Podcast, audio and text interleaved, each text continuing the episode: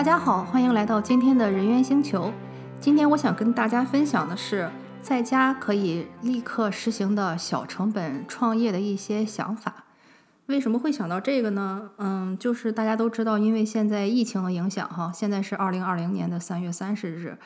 嗯，很多人呢都开始被迫在家工作，然后还有很多人呢就传来了更为不幸的消息，就是他们的雇主很可能撑不下去了。然后呢，他们要么就是要失业，要么就是要重新找工作，或者说他们有一些人会被降薪。在这种情况下呢，我是会建议大家呢，还是最适用的一条原则，就是说不要把鸡蛋都放在一个篮子里。不管是投资也好，或者是你的兼职也好，或者是你的主流工作也好，都是要做好多手的准备。这里就是嗯，提到一个原则哈，大家都知道，就是说在投资中，你不能说只买一个股票。或者说呢，在整个的收入中，你不能只靠这个死工资的收入。美国这里有一个很有名的一个，就是专门去教导人去呃如何去管理财富的一个大咖呢，叫 Dave Ramsey。他曾经写过一本书，然后书中呢就提过了一个公式哈。我觉得那个就是说对大家蛮适用的，大家可以先算一算。就是说，假设你们家呃有，比方说是两个收入主力的话，嗯，比方说是夫妇两人 A 和 B。然后呢，你可以列出来，就是每个月你的开支是多少。这个如果大家都用信用卡的话，应该是很好找到这个数据哈。就是每每个月你们的固定支出，比方说像房租或者是贷款呀，然后这个其他的一些学生贷款或者车的贷款呀，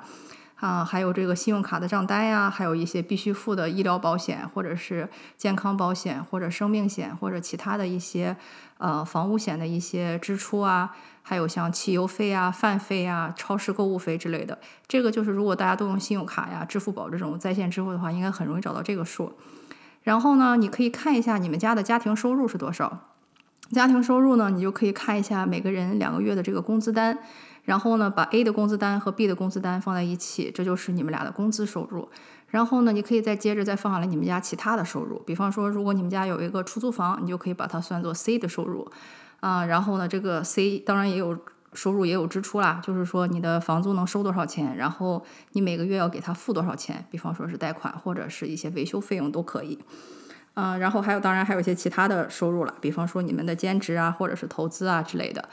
然后你把它们算一下之后呢，你就可以算出来，你每个月，比方说大概是呃会花多少钱。比方说，我们先说每个月他们这这一家人至少要花一万块钱，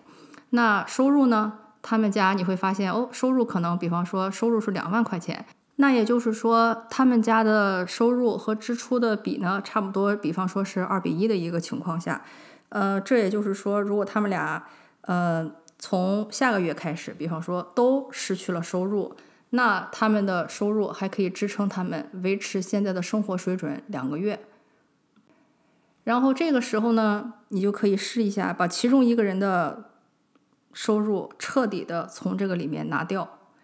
或者是呢，把其中的一种的呃收入的这个途径彻底的拿掉。比方说，从下个月开始，假设你就收不上房租来了，那如果这样的话，可能两个人的这个月收入就变成了一万五。那这样的话呢，你就只能维持现在的生活水平一个半月的时间。再或者说假设说 A 失业了，那他呢，比方说可能少掉了这个一万块钱的薪水。那如果这样的话呢？那你们家的这个收入呢，就只变成了一万块钱。也就是说，那你要支出一个月，也就是支出一个月就是一万。所以说呢，只能支撑你现在的生活状态一个月。我觉得这是一个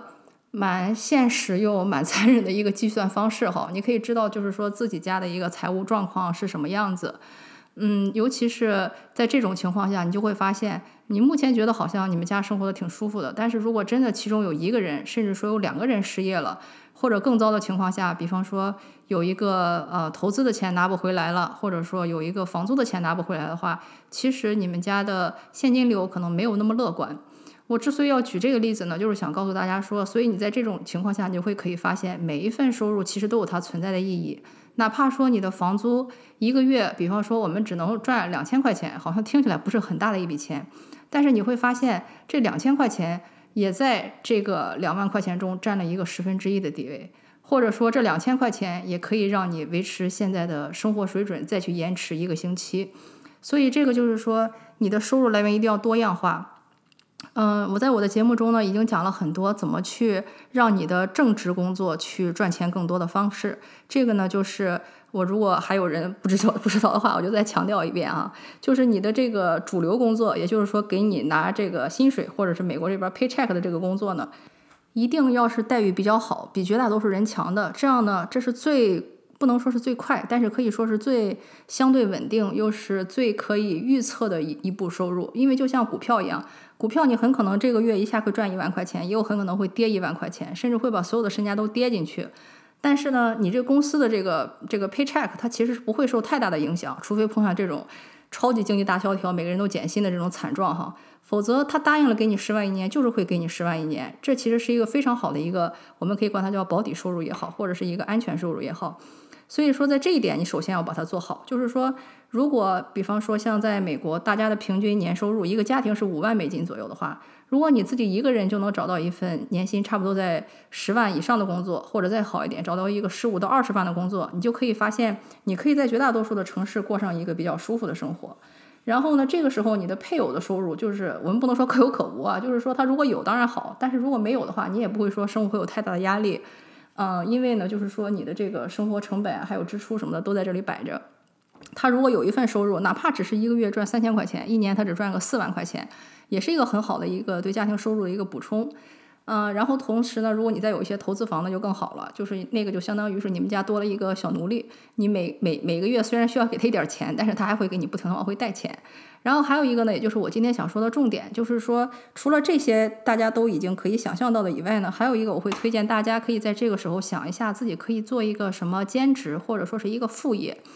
嗯，可能很多人一说到这个哈，就会把它跟创业联系起来，就会觉得哎呀。要花很多钱，或者我是不是要把我的主流工作辞掉去创业？然后这个想法其实是没有必要的，因为就是很多人他都会，比方说觉得，哎呀，我的工作不开心，我是不是应该去创业？你这个想法就是大错特错。你这个想法就好像是说，哎呀，我现在成绩很差啊，感觉好像这个考一个这个普通高中都不行，我是不是应该去努力拼搏一下去考重点高中？不是这样的，你应该先把手上的你的最关键的一个核心部分做好，就是先做好你的这个主流工作的这个职业规划。你先知道自己应该往哪个方向走，才能拿到最高薪的一个工作。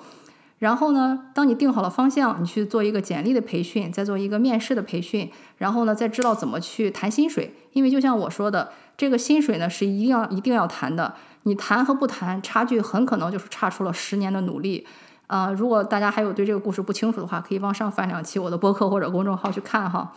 嗯，然后呢，所以就是这是我想说的，就是你如果连自己的主职工作都干不好的话，你不要去想去创业，这是根本不可能的。你只有说在主职工作已经做得很出色了的情况下，你觉得已经有多余的精力和时间可以用在其他地方，这其实时候是一个非常好的一个创业或者说开始兼职的一个时机。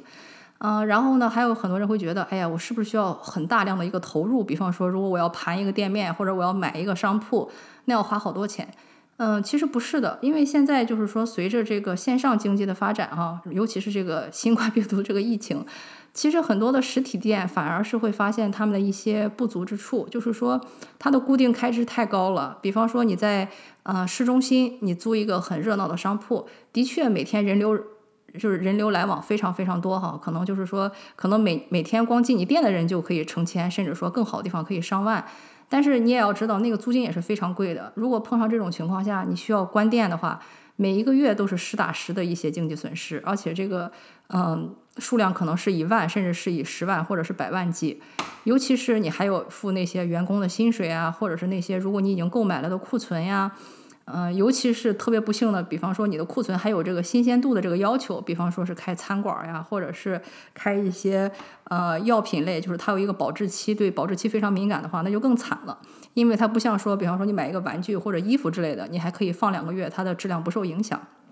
嗯，所以就是我想跟大家分享的呢，就是说。一些什么东西你可以考虑一下，不需要太多的这种前期的这种固定支出，就可以直接直接在家里上手做，而且呢成本会非常非常非常的小，这才是我想跟大家今天分享的一个主题。嗯，所以在这里呢，我觉得我对最推荐大家做的哈，就是说，呃，每个人都应该都可以负担得起的，就是第一个是做网站，第二个呢就是说做播客，第三个呢就是说可以做视频。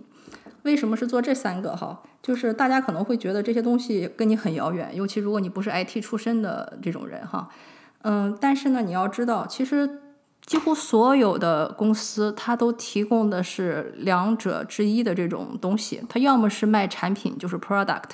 要么呢它就是卖服务，就是 service。然后像产品，刚才我们已经举过例子了，就是实体店，尤其是那些你需要大量进货，需要必须要有一个店面儿，必须要有厂房这种，它其实真的是入门门槛蛮高的。然后也不是说绝大多数的工薪阶级说可以承受得起，或者说可以去尝试的。所以呢，我会跟大家推荐这以上三种途径。呃，这三种呢，就是说你可以做一个你的产品，然后呢，也可以做一个你的一个服务。比方说呢，如果你在某一个方向特别擅长的话，那个地方很可能就是一个你的切入点。随便举一个例子，比方说有一些人他可能特别擅长做蛋糕，或者说他特别擅长做米线，那这个地方可能就是一个你的一个切入点。你完全可以再去找一个有卫生许可的一个场所，然后呢开始这种小规模的这种制作。制作以后呢，就是说卖给身边的这个亲戚朋友，看一下他们的反馈。呃，这种是最就是成本最小的，就是说，你比方说你就做五份蛋糕，那如果实在最惨的情况下卖不出去，那你就送给正好要过生日的人，嗯。反正你也要买礼物的嘛，或者说也是要买蛋糕的嘛。那所以像这种情况下呢，就可以获获取你的第一批客户。但是这一点呢，就是说在中国我不太清楚中国当地的这个法规哈，肯定是要有那些卫生健康许可证之类的。在美国这边呢，也是特别敏感，就是你需要有那个商业用的厨房。像这个呢，大家如果不清楚的，可以去听我跟 Amy 录的那一期小成本创业，就是那个婴儿潮牌设计师，他提到了美国的商用厨房的租赁，大家可以从这个方向下手。然后呢，用商用厨房做出来的产品，你就可以说，呃，去卖给你的这个周围的亲戚朋友，让他们去试用。这个产品是一种，还有一种产品呢，或者说是服务呢，就是你的专业性。嗯，有很多人哈，比方说像我辅导的很多客户，其实他们的专业都是可以用来做兼职的。嗯，这个前提还是说你要有这个工作许可权，或者说你要有权利去做这件事情。如果是在中国的话，就没有这个限制哈，大家都是公民。在美国的话呢，你要比方说要绿卡，呃，或者说你去的这个公司要给你办一个 part-time 的 H1B 或者是一个 second H1B，你才可以去做这件事情。所以身份和合法是非常非常关键的。但是我们假设你没有了身份的问题呢，你就可以完全可以开始去贩卖你的专业知识。比如说，我辅导过很多会计，像会计呢，你就完全可以开始给个人报税啊，或者给一些其他的一些企业报税啊。然后你的经验越丰富呢，你的这个就越值钱，而且你报完税以后还可以给大家一些建议。嗯，或者还有一些人呢，比方说，呃，他是提供其他的专业服务。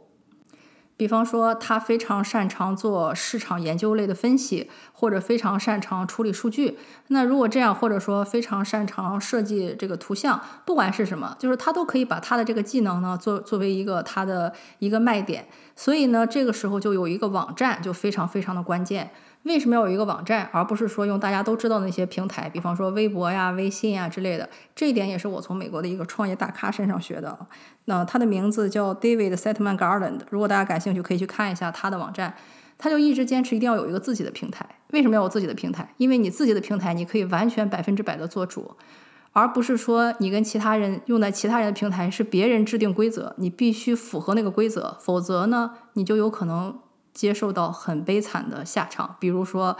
你整个这个产品被下架了，或者说你的整个的做的这个节目，或者是这个你的微博直接被封号了，这些事情大家都知道很多，我也不用再举例子，就知道是怎么就是怎么一回事啊。或者说你可能在里面发一个东西，那个网网站管理员认为你是在打广告，直接就把你的这个呃账号注销了，这都是有可能的。所以就是说，虽然那些大的网站它有很大的流量，但是它的弱点就是说，你是你不受把控，而且呢，你在里面赚的钱都是要跟他们分成。还有一个网站就是我之前跟跟大家推荐的，就是 Udemy 或者是 c o r s e 在上面可以录制你自己的课程，然后呢当讲师赚钱。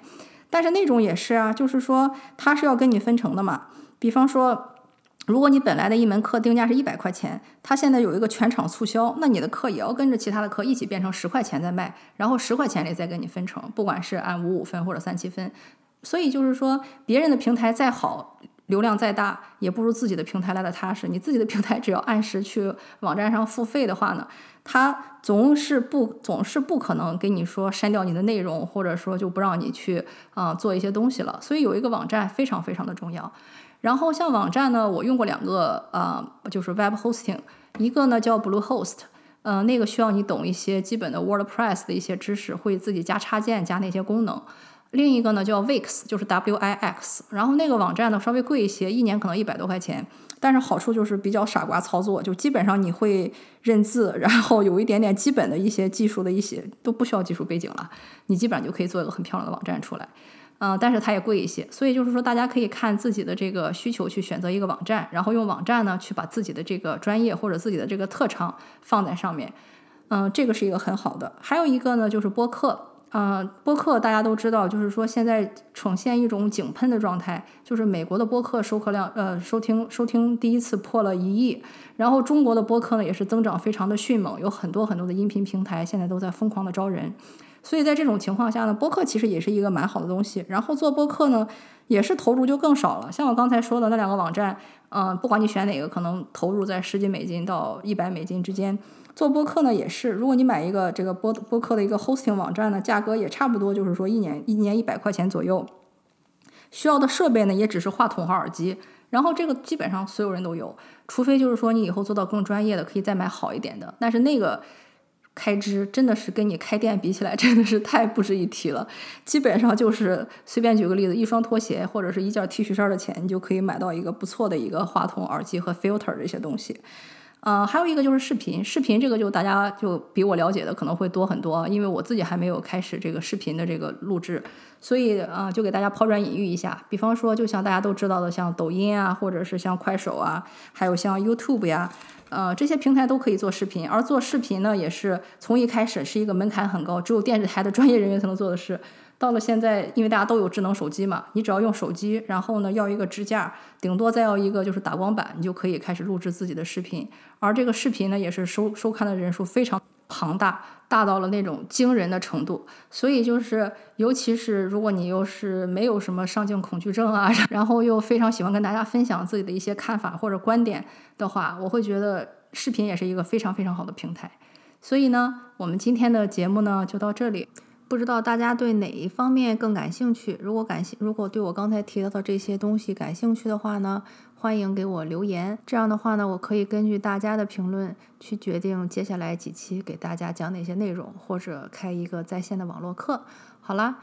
感谢收听今天的人猿星球。如果你喜欢我的节目的话，一定要记得在喜马拉雅、网易云或者是 Apple 自带的 Podcast 软件里面给我的专辑打分哦。